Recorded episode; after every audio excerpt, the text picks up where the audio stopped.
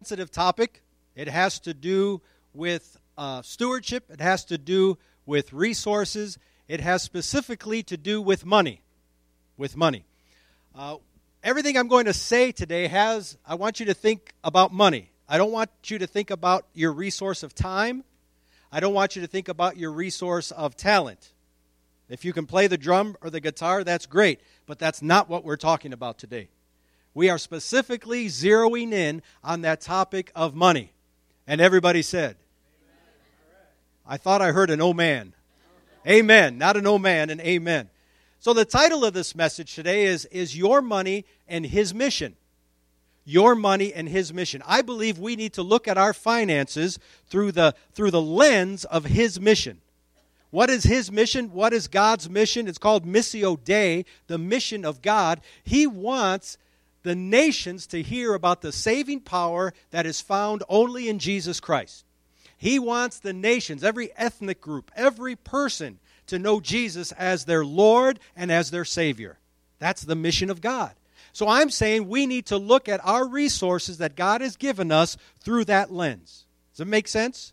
Let's also realize today that everything we have, if we're believers in Jesus Christ, everything we have belongs to God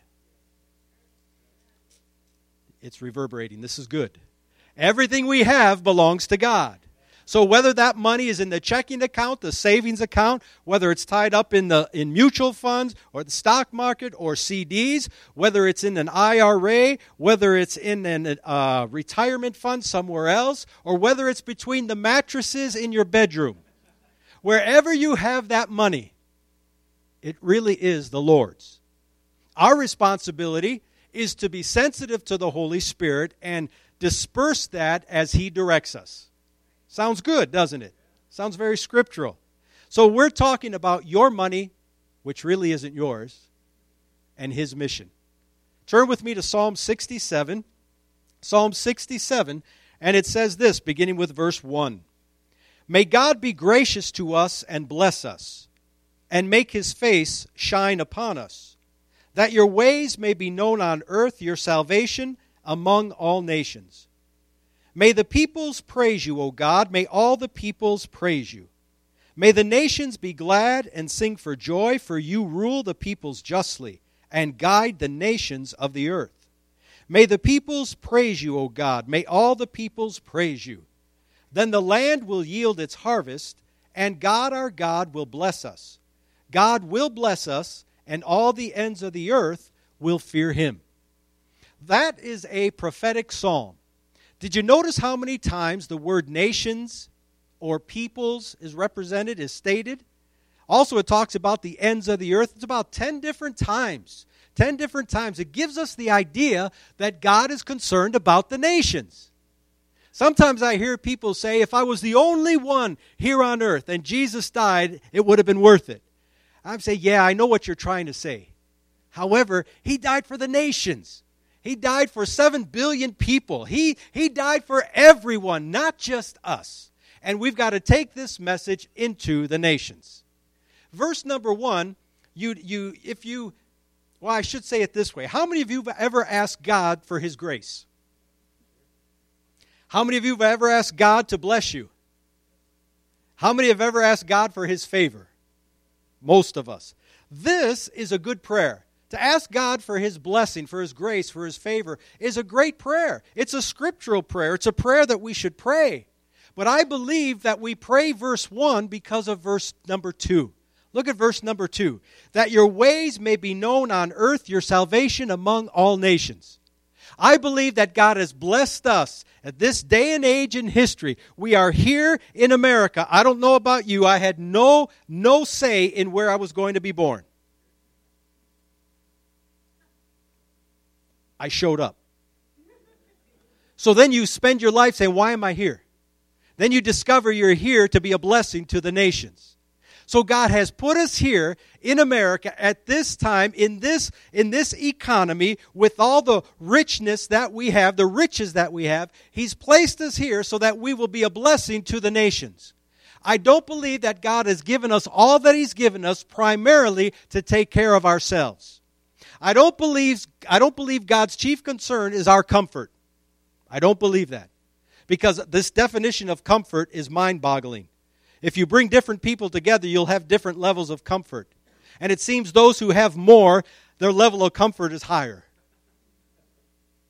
But the point is, we are here and we have what we have so that we will be a blessing to the nations.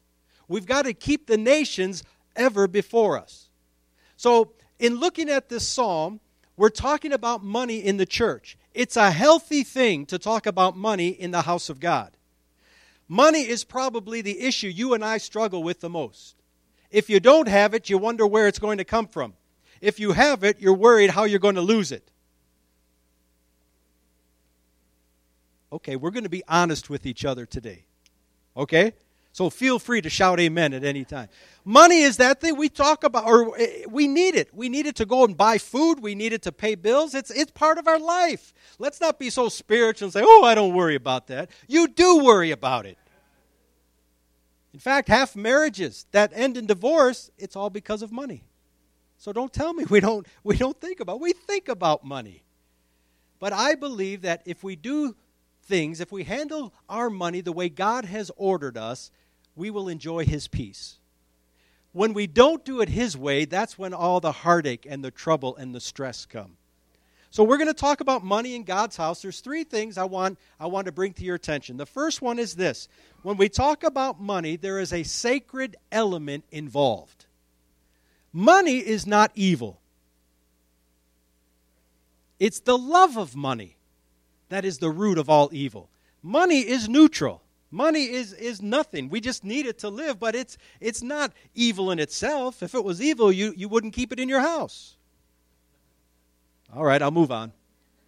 I believe when we talk about money in God's house, we have to view it, view it as a time of worship. View it as a time of worship. Worship means extravagant respect or admiration to an object of esteem. The object of esteem when we're worshiping is God Almighty. He is our focus. He's what we're, we're centered on. I want you to think with me back in the Old Testament days. Before there was a temple, the people of God would gather around a stone altar. And when they would bring offerings, they would bring offerings of, of cattle, of crops, even drink offerings. And they would leave it at the altar, and the fire of the altar would consume those offerings. Now, each item had significant meaning because God was the one who told the worshiper what to bring. God is the one who designed it. You can see it in great detail in the Old Testament. So it had significant meaning to God, and it also had significant meaning to the worshiper. Every offering that was brought represented the wealth of the individual. They brought that offering from their pool of assets.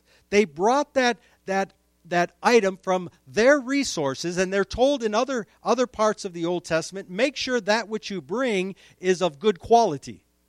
Remember don't bring a, a, a, an animal that is blind. Don't bring an animal that is lame. Bring the best before God. And so they were told that, that you bring that offering it represented their wealth. So it had significant meaning represented their wealth because it came from their asset pool all right? Representing their purchasing power that's what we would call it today. So we can therefore say that the, the offerings that were brought, they had value. So the worshiper of God brought something of value and they left it for God on the altar.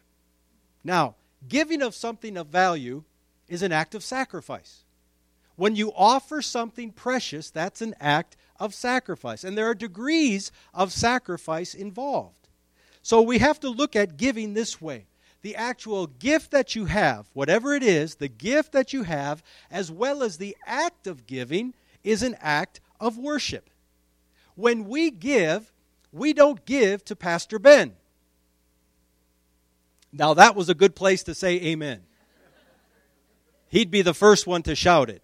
When we give, we do not give to Pastor Ben. We do not give to Gateway Church.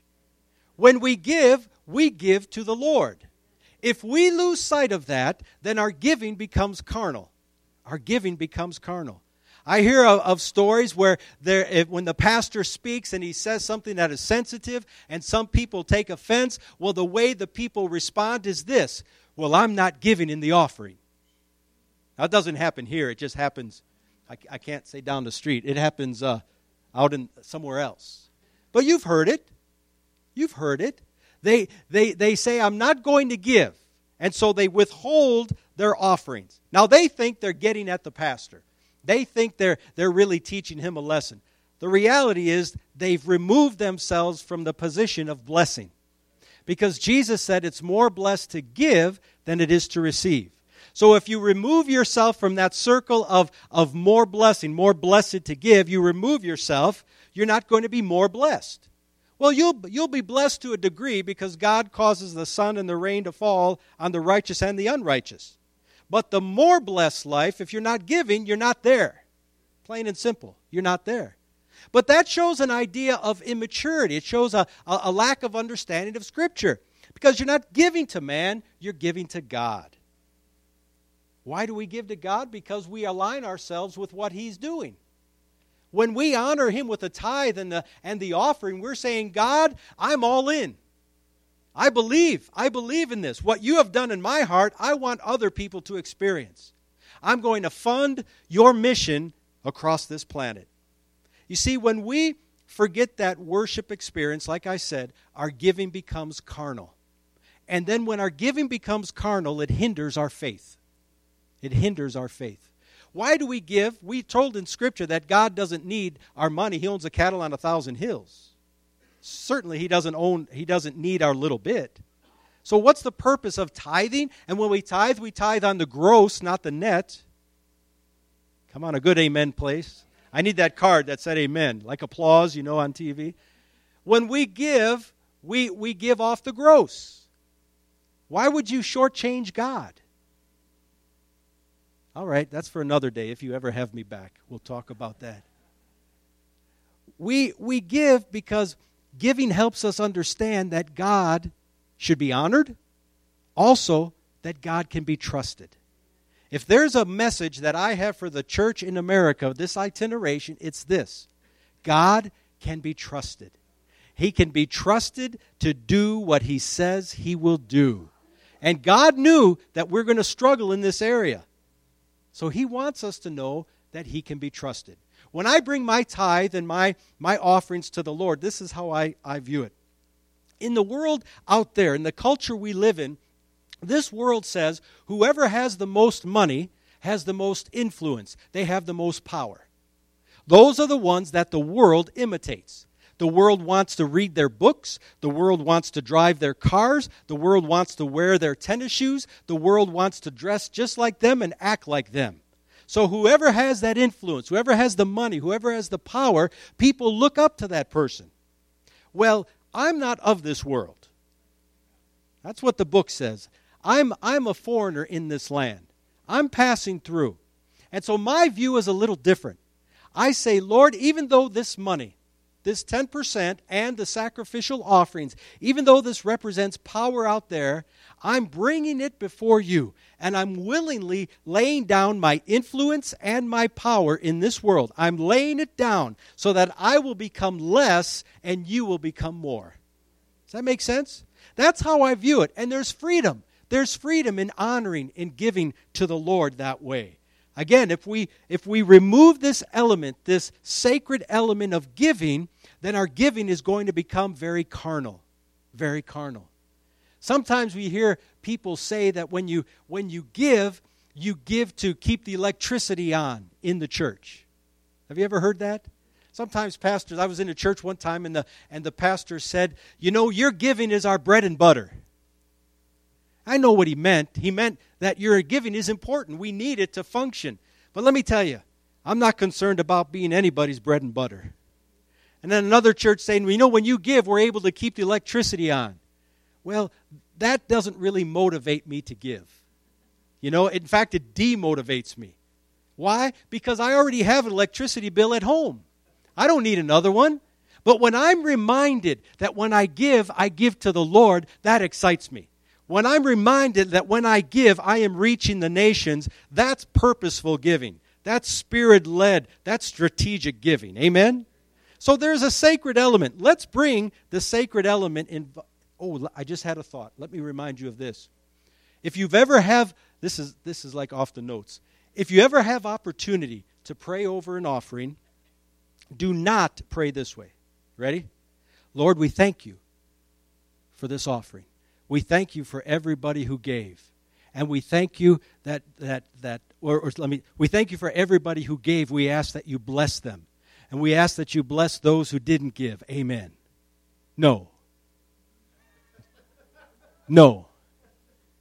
No. Why would you ask God to bless disobedience?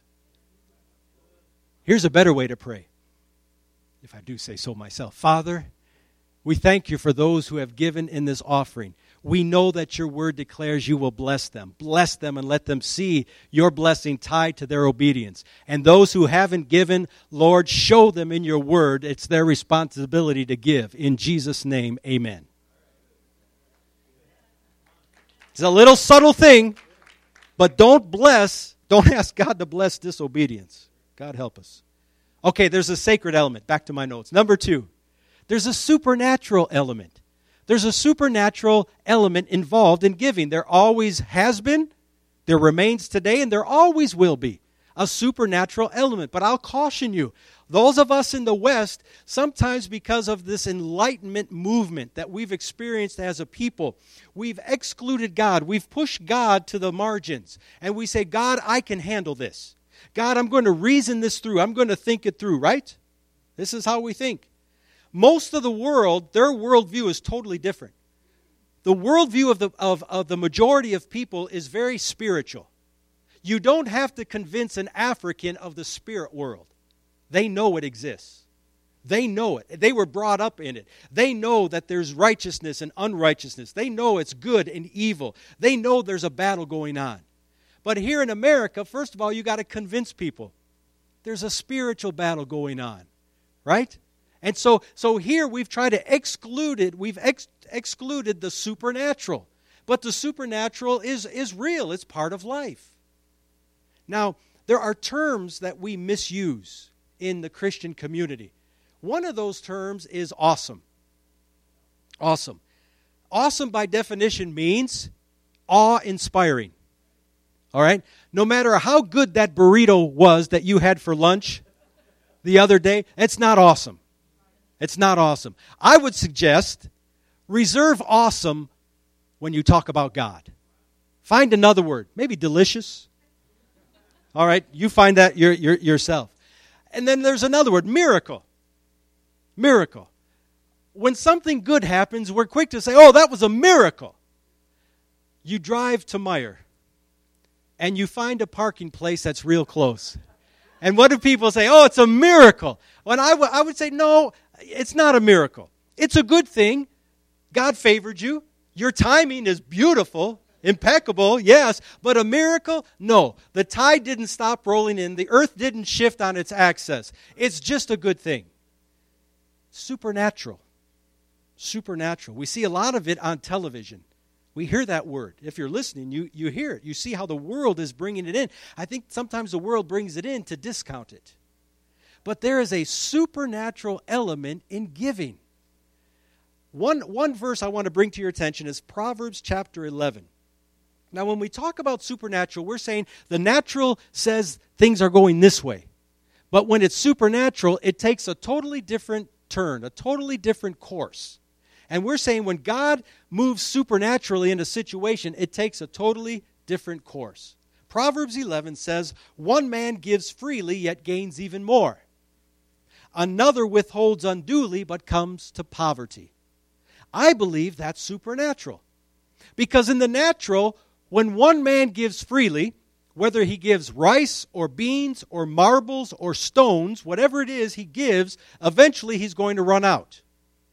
Right? But God's word says one man gives freely, yet somehow he gains more. Well, how does he gain more?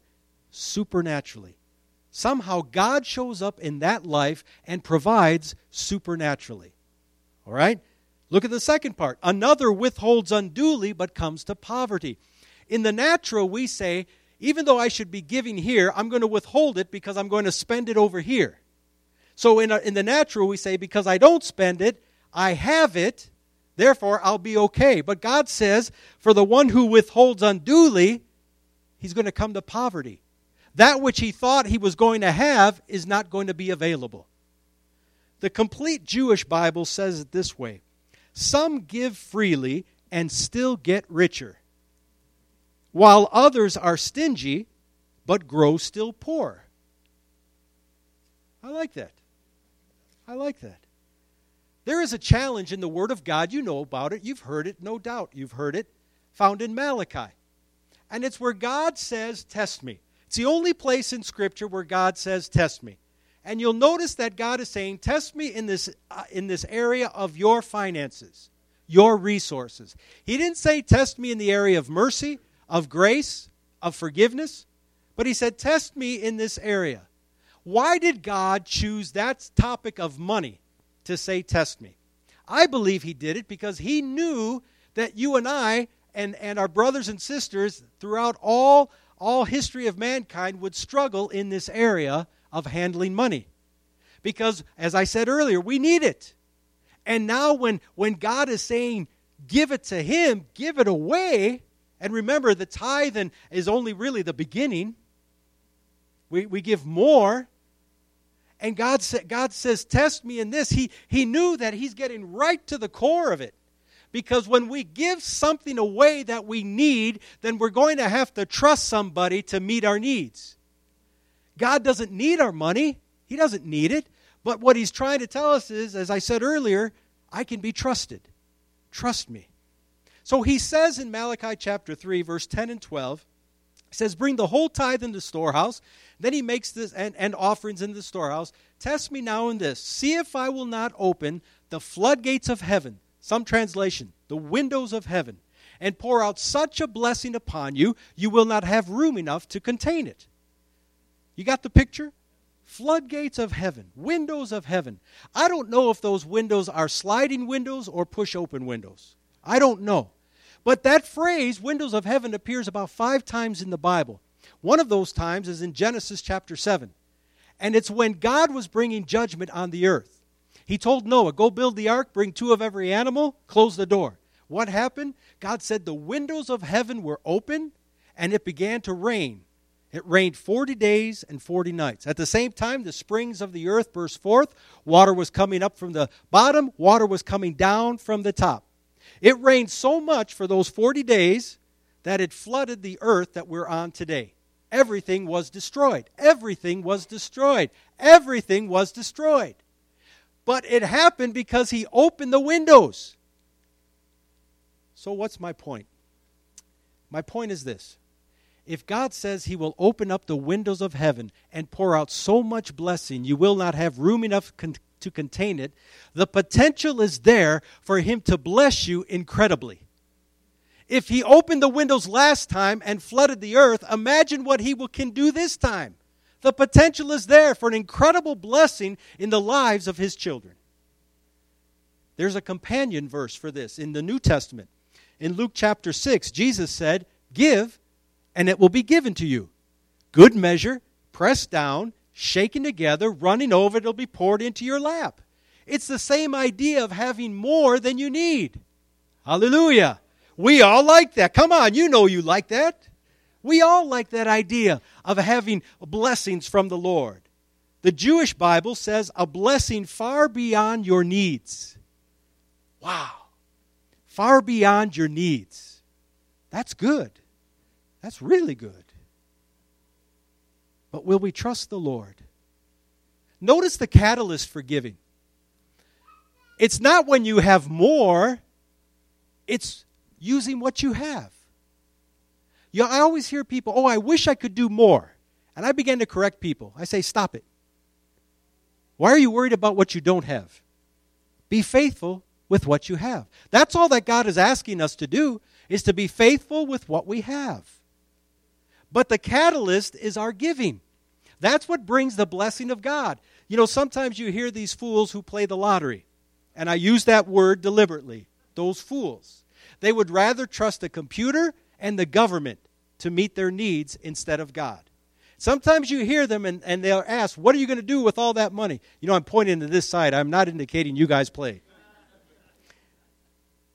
I'm still going this way, though. And they say, What are you going to do with all the money? And they say, Oh, I'm going to give some to the church. And I want to say, No, no, not only are you a fool, but you're a liar. Because if you're not doing it now, you're not going to do it when you get a, a, a lot of money, if you even get a lot of money. Right? God is concerned about what we have, not what we don't have. Give yourself a little peace. Be faithful with what you have. Number three, not only is there a sacred element, a supernatural element, but there is a sacrificial element. Sacrificial. I want to, to declare to you that it seems like we need to develop in our churches a theology of suffering, a theology of sacrifice, because we've got it warped. War, we got a warp understanding. We think that when we come to Christ, it's going to be a bed of roses. It's not. The good news is our sins are covered by the blood, and we'll have eternity with Christ. And the other good news is when we go through heartache, He's with us, never to leave us. That's the good news. But to promise somebody that everything is going to be A OK is just foolishness. Sacrifice is part of being a Christian. Now, don't shout me down. Sacrifice is part of being a believer. There is a richness in self denial, deliberate, purposeful, self imposed hardship, causing yourself grief, causing yourself a little discomfort because you're sacrificed. Remember, we're talking about money. We're talking about money.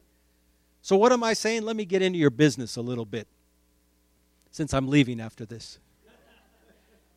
Sometimes people will say, I don't have any money to give.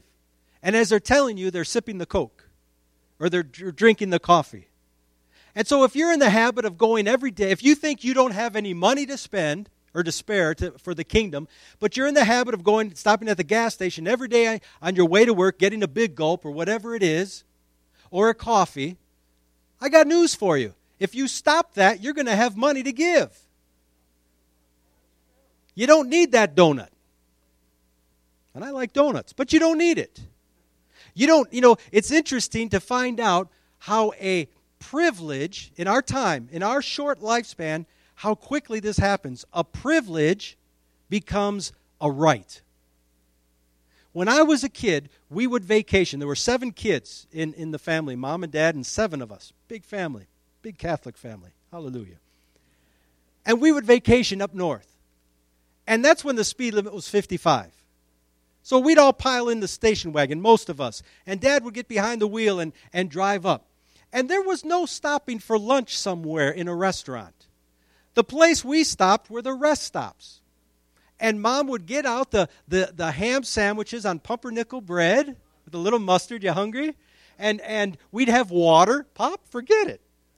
You know, we'd have the water, hard boiled eggs and we we anybody else sound familiar? We we would do that. We'd sit at one picnic table, and my dad would sit at another picnic table far away, because he needed a little peace from the journey. Remember, it was only 55 miles an hour. It was a it was a long trek up north, and and so that was it. I don't think I ate in a restaurant, a McDonald's, till I was about 12 years old, and it was a it was an uncle, a, a, an uncle that actually took me there. I said, "This is incredible. You mean people do this?"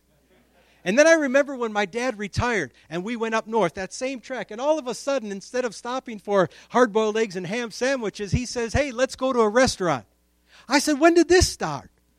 How can we go do that now? But, but now, today, I don't even want to see a show of hands. How often do we eat out in restaurants instead of at home? And I've heard the excuse it's cheaper to eat in a restaurant.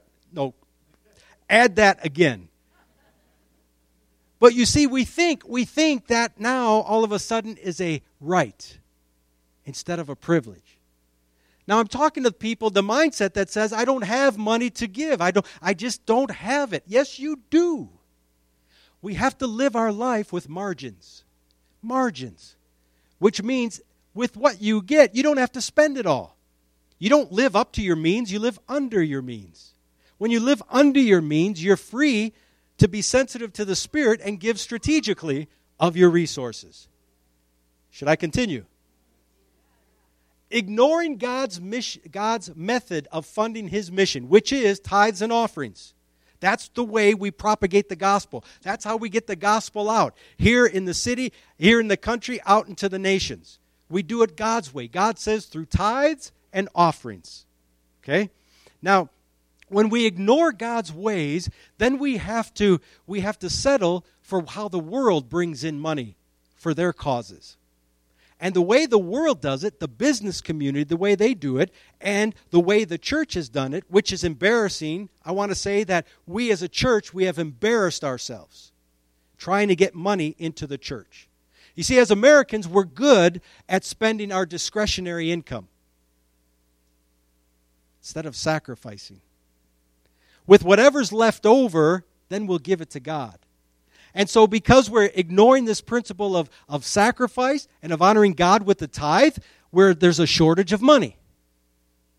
And we embarrass ourselves because we stand here on a Sunday like today and we declare, Our God owns the cattle on a thousand hills. All the gold and silver is mine, declares the Lord. And yet during the week, we're out there having bake sales, bowl-a-thons, car washes, golf tournaments, youth pastors sleeping on billboards.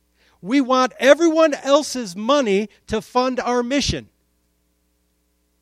Shame on us. We're, we're hypocrites. We're foolish. We're disobedient to the word. If that is our primary source of income, we have missed it. And I'm saying, let's get back to what the Bible says. Let's get back to teaching because giving, honoring God with the tithe and sacrificial offering, that is Christianity 101. That is basic Christianity. Don't shout me down again. That's basic. We need to teach it. The reason, the reason it's not happening, we're not talking about it. Maybe we're not talking about it because we're not doing it. You say, How big of a problem is this? Let me tell you. In America, all denominations that say they love Jesus less than 5% of the Christians tithe. Less than 5%. And we think we're so generous. Please. Imagine what we could do if everybody here tithed. If everybody here gave sacrificial offerings. Imagine what Gateway could do. Something incredible. So let me, let me take this a, a little further because I said when we start incorporating the world's way of doing things, then our, our, our giving becomes carnal. Our approach becomes worldly. Let me show you how this has seeped into the church. If you ever watch Christian television, I'm not going to ask for a show of hands, but if you ever watch it, you'll see something like this We need to stay on the air, so we need you to give. So they'll say something like, If you send $50 to this ministry, we'll send you an angel keychain. It's, a, it's an angel keychain. You put your keys on it, you slip that into your pocket, right? And then whenever you doubt God's presence in your life, just reach your hand into your pocket, feel that angel, and know that God is with you. Hallelujah. For our special partners who send us $100, we'll send you a statue. Let's say it's a wooden statue, and it's a statue of David with a sling right? David with a sling like that. And you know, you can put it on your desk, and you know that when you're facing the giants in your life, that God is able to destroy those giants. You're our special partners. You send us a hundred, we'll send that to you. But now, for our premium partners, premium partners, you send us $250, we're going to send you a new Bible. And we're going to put your name on the Bible so that that will be a reminder to you that you're our special partners for this ministry. Hallelujah. Sound familiar? Let me tell you, I don't need an angel keychain in my pocket to remind me of God's presence. I need more of the Holy Spirit in my life. Number two, I don't need something for my desk. My desk is cluttered enough. Number three, I don't need a new Bible because I'm still trying to do what this Bible's telling me to do. Are we together? So you say, well, what's the, what's the harm? I'll tell you what the harm is. it has seeped into the church. We have trained ourselves and the generation following us. Don't give until you get something first.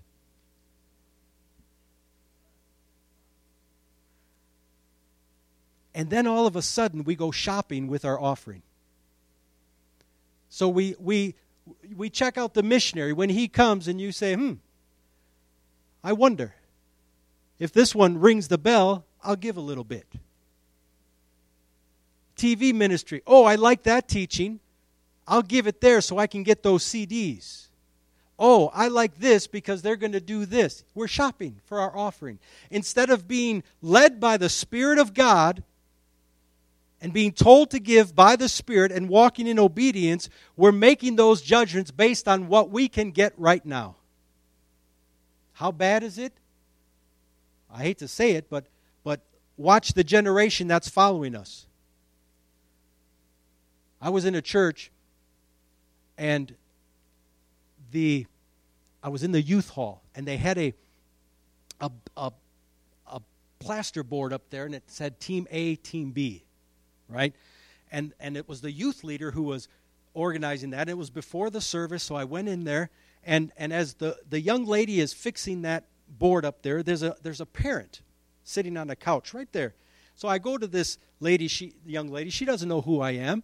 She doesn't know what I'm going to do there in church. And I said, Oh, what's that? And she said, Oh, that's, we're having a contest for Speed the Light. Now, I hope you do speed the light here. That, that helps missionaries, of course, with, with the needs they have. She said, We're having a contest. It's uh, like Team A against Team B, boys and girls mixed. That's a good thing. And I said, So what, what are you trying to do? Oh, we're trying to see who raises the most money for Speed the Light. I said, Well, that's a good idea. I said, So do the, do the young people give? And the mother, who really wasn't part of the conversation, but she butted in, she says, Oh, no, the young people, they don't have any money. So I just looked at her and I ignored her. And, and, and so I said to the girl, Well, how do, how do they get money? And she says, Oh, uh, sometimes we, we go out and they collect pop cans. So I said, Okay, I can, I'm good with that. Uh, they're, they're expending energy and they're cleaning the environment. These are good things. I said, No problem. I said, That's a, that's a good idea. And then I said, uh, Well, how else are they getting money? She said, Oh, we, we, we've taken a jar and we've gone to the gas station and put on there speed the light offering for such and such church. We put it by the cash register so that people can give.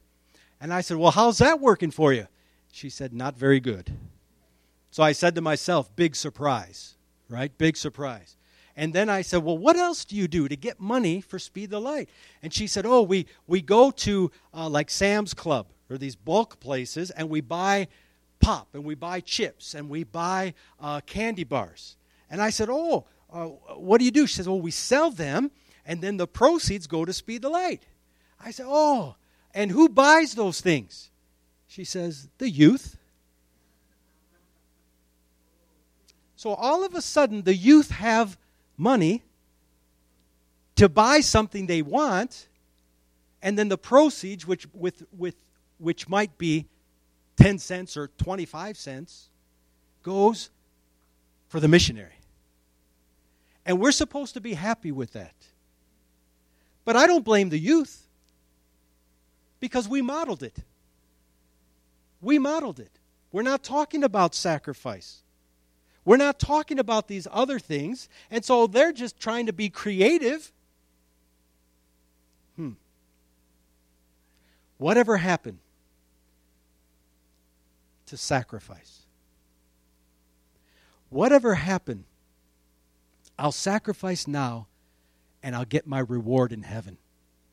Since when do we need to receive something before we give?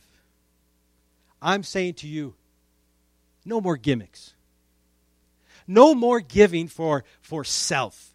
No more giving for what it's going to do for me. Let's reintroduce, because it used to be there let's reintroduce righteous sacrifice back into the kingdom. It used to be there. The early movement of the assemblies of God, it was all sacrifice. It wasn't always the business person or the wealthy person funding the mission of God. It was average people like you and me who willingly sacrificed so that the Word of God can reach the nations. Let's bring it back. Let's sacrifice for the kingdom so that others will hear the message of forgiveness. Now I'm going to close for the first and only time. Psalm 67, I said, was a prophetic promise. It was. It was fulfilled and it continues to be fulfilled. God will bless us, and all the ends of the earth will fear him. I'm saying to you, God has blessed us. And the reason he has blessed us is so that the nations can hear him. Let me throw one more statistic at you. Someone here in America who is making minimum wage, working 40 hours a week for 52 weeks a year, somewhere around there, they'll make $15,000 for the year. If you listen to Fox News or CNN or anyone in between, you'll hear that's poverty. I'm not here to debate that. But I'm telling you that person who makes minimum wage, 15,000 a year, is among the top 12% richest people in the world. That means 88% of the world's population makes less than that person. I'm just saying to you, we're blessed. We're blessed.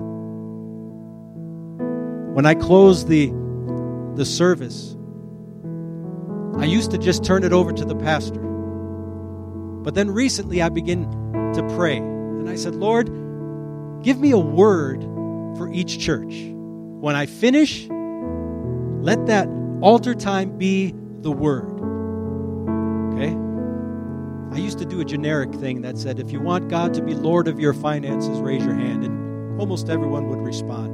But I said, Lord, I want to be more specific. So I prayed that prayer and I was at a church, and, and here's the word the Lord gave me for the church. Not this church, the other church. Here's what it was repentance.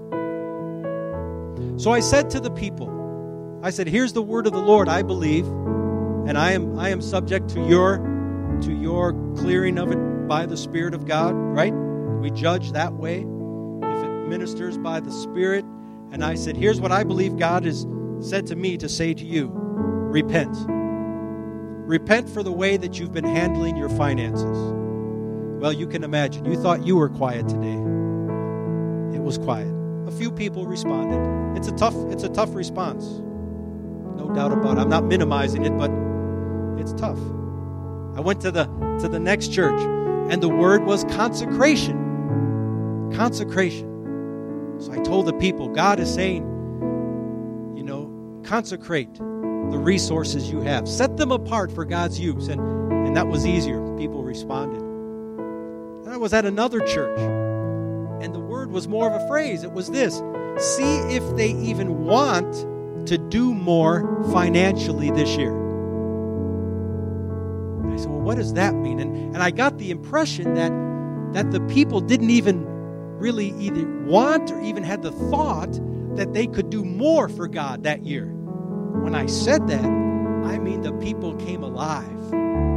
It was powerful. It was powerful. They raised their hand. The pastor, man, he he uh, he said, "I'm not letting this go," and he had another 10 minute message after mine.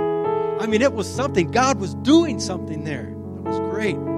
So I prayed for this service and the, the earlier service. I said, Lord, what's the word for Gateway, the Gateway Church? What is it? And this is this is what the Lord said. A powder keg of potential. A powder keg of potential. I'm not sure. I'll be honest with you. I'm not sure what that means. I understand in my mind I, I see the barrel like a powder keg and and it's loaded with with explosives, right? And a wick, right? You light that wick and boom. So I'm assuming this is something good. But I'm also assuming you're sitting on it. I'm assuming that it's under you. You don't realize it's there. And maybe you need to do something. What do you think? I don't know. I don't know. But but What the Lord said was a powder keg of potential. So, this is what I'm asking you to do. Would you respond to the message today and to that word?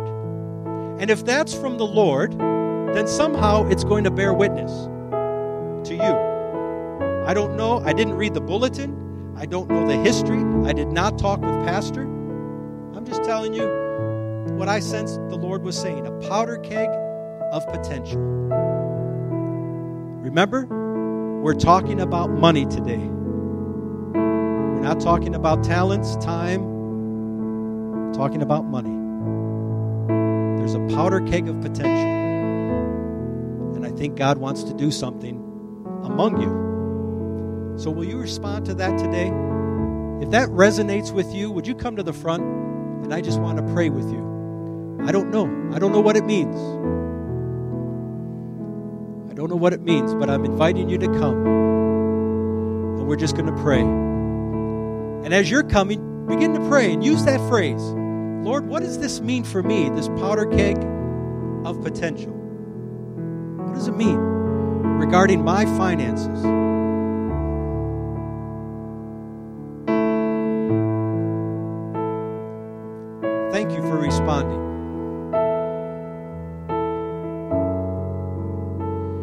God speaks by His Spirit, God's up to something, right? He's up to something. I'm not going to pretend to know what He's up to, but we just are called to respond. So you've responded. I'm going to pray. I'm going to pray for you. Father, for my brothers and sisters, some are leaders in the church. Pastor is here with his wife, and Lord, they're responding as individuals, but they're also responding as leaders of this flock. So I pray, Father, that by your Spirit, you would reveal to these who have responded. Lord, show them what this means a powder keg of potential. Lord, I pray, I pray that, that this congregation, Lord, that there would be such confidence and such a step of faith for what you are speaking to them. Father, we come against the spirit of fear that says, I'm afraid to give because what will be left for me? Lord, we come against that fear. And we ask that as you take that fear, bring a calm assurance deep into the spirit of every man and woman, young and old. Remind them once again that you can be trusted.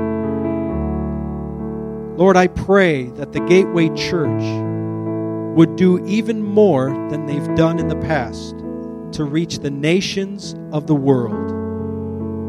Lord, the community of Spring Lake, that to reach this community is a small vision.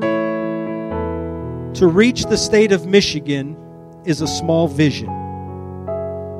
To reach America is a small vision. Lord, blast away the small vision and let them have such a desire to reach the nations. To reach the nations. Lord, I believe from this church, you're going to send out missionaries to the nations thank you, Lord, for that. I thank you for that. You're going to raise them up, and they're going to the nations. Hallelujah. Hallelujah. Lord, for the one who's feeling the tug in their heart, you confirm it to them. You confirm it. Order their steps. Order their steps. And let them know that you, you are directing them. Hallelujah. Lord, blast any barrier away, any barrier away in the minds of anyone in this congregation. Let them see the nations. Hallelujah. Hallelujah.